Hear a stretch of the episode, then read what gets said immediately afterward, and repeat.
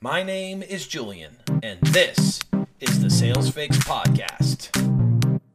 It's you, the salespeople across the world that make the world a better place. You've brought down prices, you've increased quality, you've caused the guarantee, the warranty, the return policy, hundreds of thousands of dollars. discussions, interviews, sales quick tips. Everything to sharpen the saw and make you a better salesperson. Hey, sales warriors, welcome back to another episode of the Sales Fix podcast. My name is Julian and I am your host. If you're looking for us online, check us out at salesfix with two X's.com, S A L E X, I'm I'm sorry, S A L E S F I X X.com. Check us out there. And from there, you can connect to all our social media presences as well. Let me ask you a rhetorical question, right? What kind of tracking and alerts are you getting from your salespeople's activity if you're a sales leader? Imagine being alerted every time a competitor has been mentioned on one of your reps' discovery calls or needs assessment calls, right? Every time a big objection has just come up from a prospect on one of your big closable opportunities, you get an alert. What about a prospect who's just mentioned the word sign off or raising a purchase order? Or what about a call that's just resulted in a scheduled meeting? A negotiation call has just ended in a verbal commitment. And you can see the transcript of that part of the call, and you can be linked directly to the call and hear it yourself. And your whole team can share in the voice of the customer from the sales rep, right? The product level to marketing to the C level suite, right? sounds like a pipe dream, but it's actually not. Check out one of the partners of this show, a company called Refract. You can see them online, refract.ai slash salesfix. And if you check them out online, I think you'll be really impressed with their solution. I have been extremely impressed with their solution. Some of the things that they do are just what I mentioned, but it does a whole lot more than that. So check them out if you get the opportunity to, because it is absolutely one of the most versatile and easy to use logical platforms that I've seen for being able to monitor what's being said between your sales team and your customers. And if you're a sales leader and you don't know what's being said, you should be very afraid. You should know what's being said so that you can course correct. This is a great solution to be able to solve that problem. Again, check them out, refract.ai slash salesfix. Refract is R-E-F-R-A-C-T dot AI slash salesfix. Okay enough of that. Let's talk about the subject at hand today. And the subject at hand today is about matching core beliefs with your prospects. I, I remember a few years ago, um, I was working with a rep and we were on a call and we politely decided to walk out of the appointment when the prospect that we were having the conversation with simply refused to admit that he had any need for our product, right? So he was wasting thousands of dollars at the time, and it was documented on a solution that didn't actually really meet his current needs, what his business needed. But he claimed that he was doing that because, you know, he's done it forever and it's worked and it's good enough. And as attempted as it was for us to point out that his reasoning was illogical, um, what became obvious is that he was stuck in his current thinking and he wasn't open to considering anything but the cost. So the fact that our solution was slightly more expensive but a better value for his money didn't matter to him. He was only looking at the cost side of the analysis. And you can't just tell most people that their position is illogical, right? It's not a good idea. No one wants to hear their baby is ugly even if it's true. But around this particular customers, the beliefs he had around the issues facing his business and the real costs of those issues, they were simply not aligned with us, or in this case, in my opinion, with reality. So, for a sale to proceed, there has to be some key beliefs that have to be aligned between you and your prospect. You have to believe some of the same things. It's possible that you may disagree on certain things, but there are typically some core beliefs around your product, your industry, that if they're not aligned, it's really going to be difficult to proceed. And if those, in the cases where you can't agree on those beliefs, really the walk away or the takeaway is you really your your only defense not to get sucked into a dead end conversation that sometimes can actually get personal. People can get really mad when you challenge kind of their suppositions around the reality.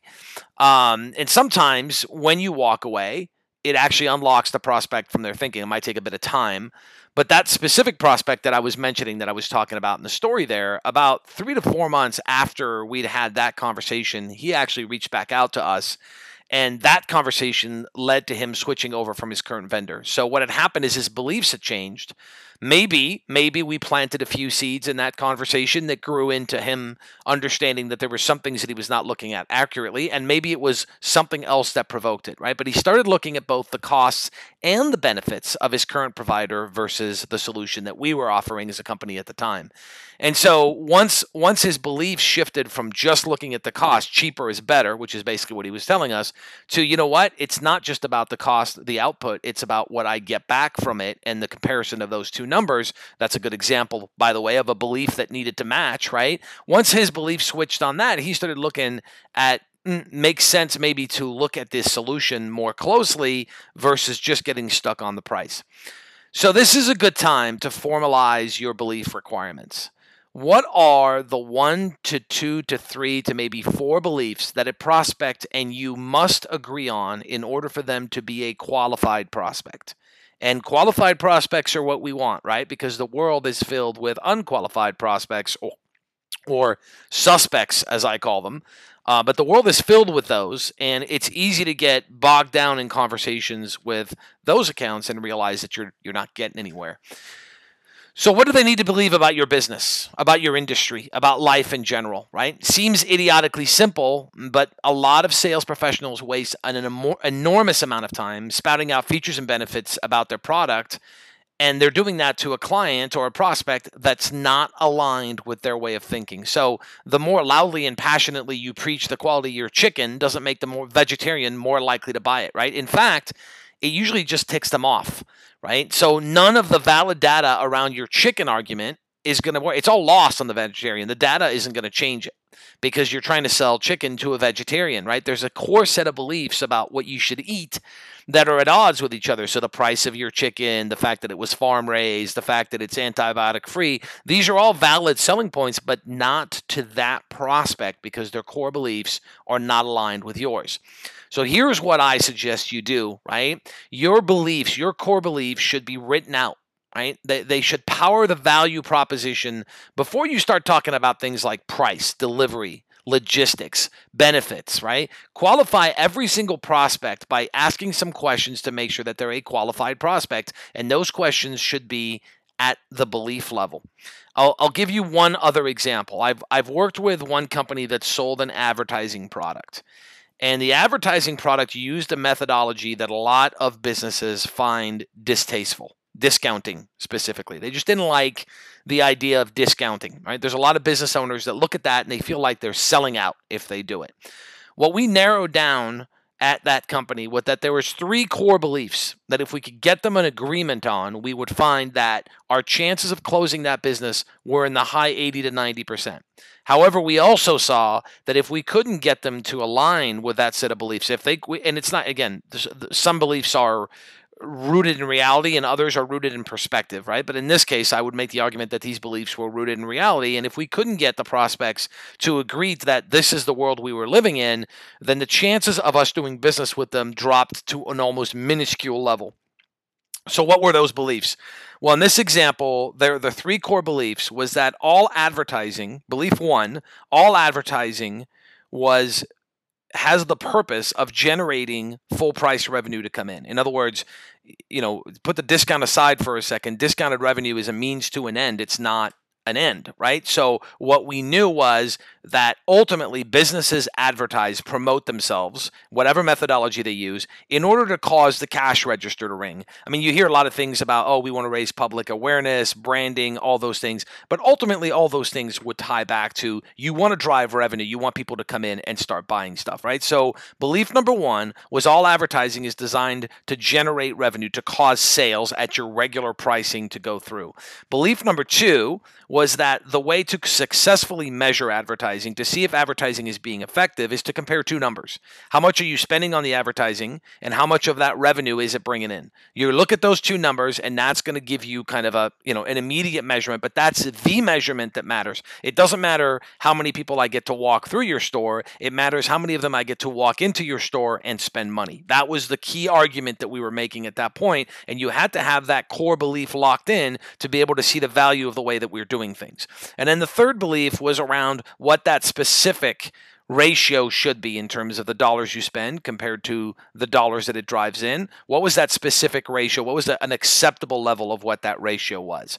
And what we found again is that any business that was looking at it differently, that was saying, well, no, it's not about how much I bring in, it's about how little I give away, right? Or no, no, no, I don't measure it like money in versus money out. That was actually what we called it back then, right? That that second belief that advertising should be measured by comparing two numbers. It, I, I don't look at my business that way. I look at it on do, do I feel like it was effective? So when we started seeing some of those flags going up, what we knew is we were we were heading for a head-on collision, right? We we're heading for a point, an impasse, a breakdown in negotiations that really wasn't going to go anywhere because the prospect and us were trying to look at the same picture with a completely set different set of assumptions. So what are those for your company? What are those for your product?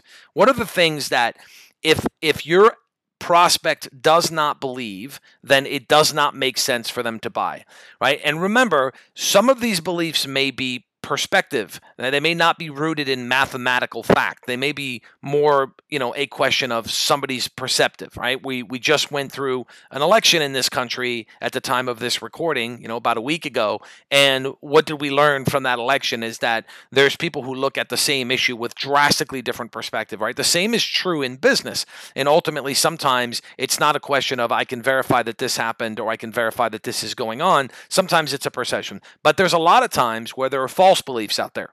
There are people that believe, for example, right, to use a, a, a, an example outside of business, there are people that believe that whenever taxes go up, government revenue automatically goes up. Well, actually, there's a there's a, a statistical graph that shows that that's true within certain parameters, but it's actually untrue within other parameters, right? So there are levels at which taxes going up or down actually have the opposite effect in terms of government revenue going in.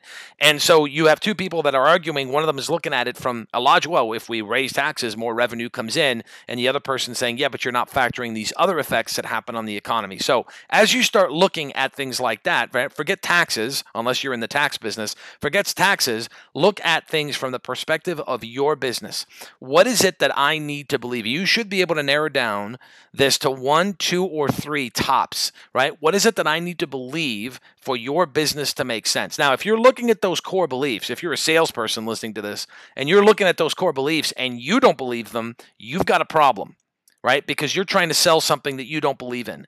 So, two possibilities there you need to convince yourself of those things, or you're actually trying to sell something based on a false belief, in which case it's time to go sell something else. It's time to go work for someone else. But ultimately, you should be able to narrow down one to three core beliefs that power the logic, the sanity of making the buying decision of working with your product.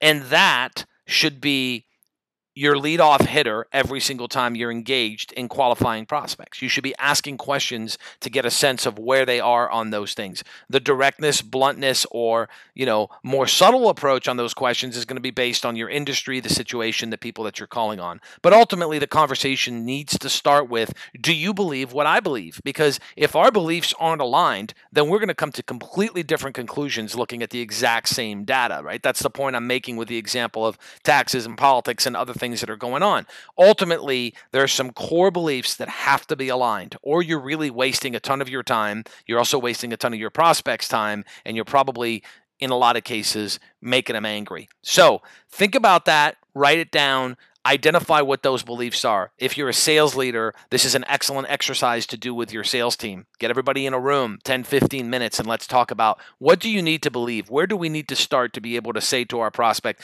do you believe what I believe? Because once they believe what you believe, then it's going to be a whole lot easier to align everything else. But if they don't, again, you're just, you know, you're butting heads and you're not really getting anywhere hopefully that was helpful. Here's uh, another belief that hopefully I will get you to the point where you believe what I believe. When I am looking at my dietary supplement needs, I turn to one company, originmaine.com, and I turn to them because the products I've used so far have been fantastic. I'm completely addicted to the krill oil and the the joint warfare, which helps my joints feel loose and not tight. My knees stop creaking. I, I'd gotten to the point in my you know early early 40s, mid 40s, where just kneeling on the ground and getting back up was really painful and difficult. And now I do a lot of exercises that involve exactly that motion, um, especially when I, you know, work out and roll and stuff. And I'm finding that that the regular supplement of that, the regular use of that supplement, excuse me, has made a huge difference for me. So can't recommend them enough. If you want to look them up online, it's Origin Maine with an E, originmaine.com, and you'll see on the website that there's a, a tab for nutritional supplements. Click on that. They have a ton of other cool stuff on there on the clothing side of their business as well, but I'm a big fan of the nutritional supplements. Okay, hopefully that has been useful. Do me a favor if you are listening to this on a podcast app of any kind, please click the like, click the review, click the subscribe, and click the recommend. Any any version of those things. I would be honored if you would take the time to write a review for the podcast. That really helps move us up in the rankings and get us noticed more. Looking forward to the next time. We'll see you next time. You've been listening to the Sales Fix podcast. For more sales tactics and tips, visit the blog section at salesfix.com. That's salesfix with two X's. We're on Twitter at salesfix, Facebook, and LinkedIn. If you'd like help training your sales team, email us at info at salesfix.com.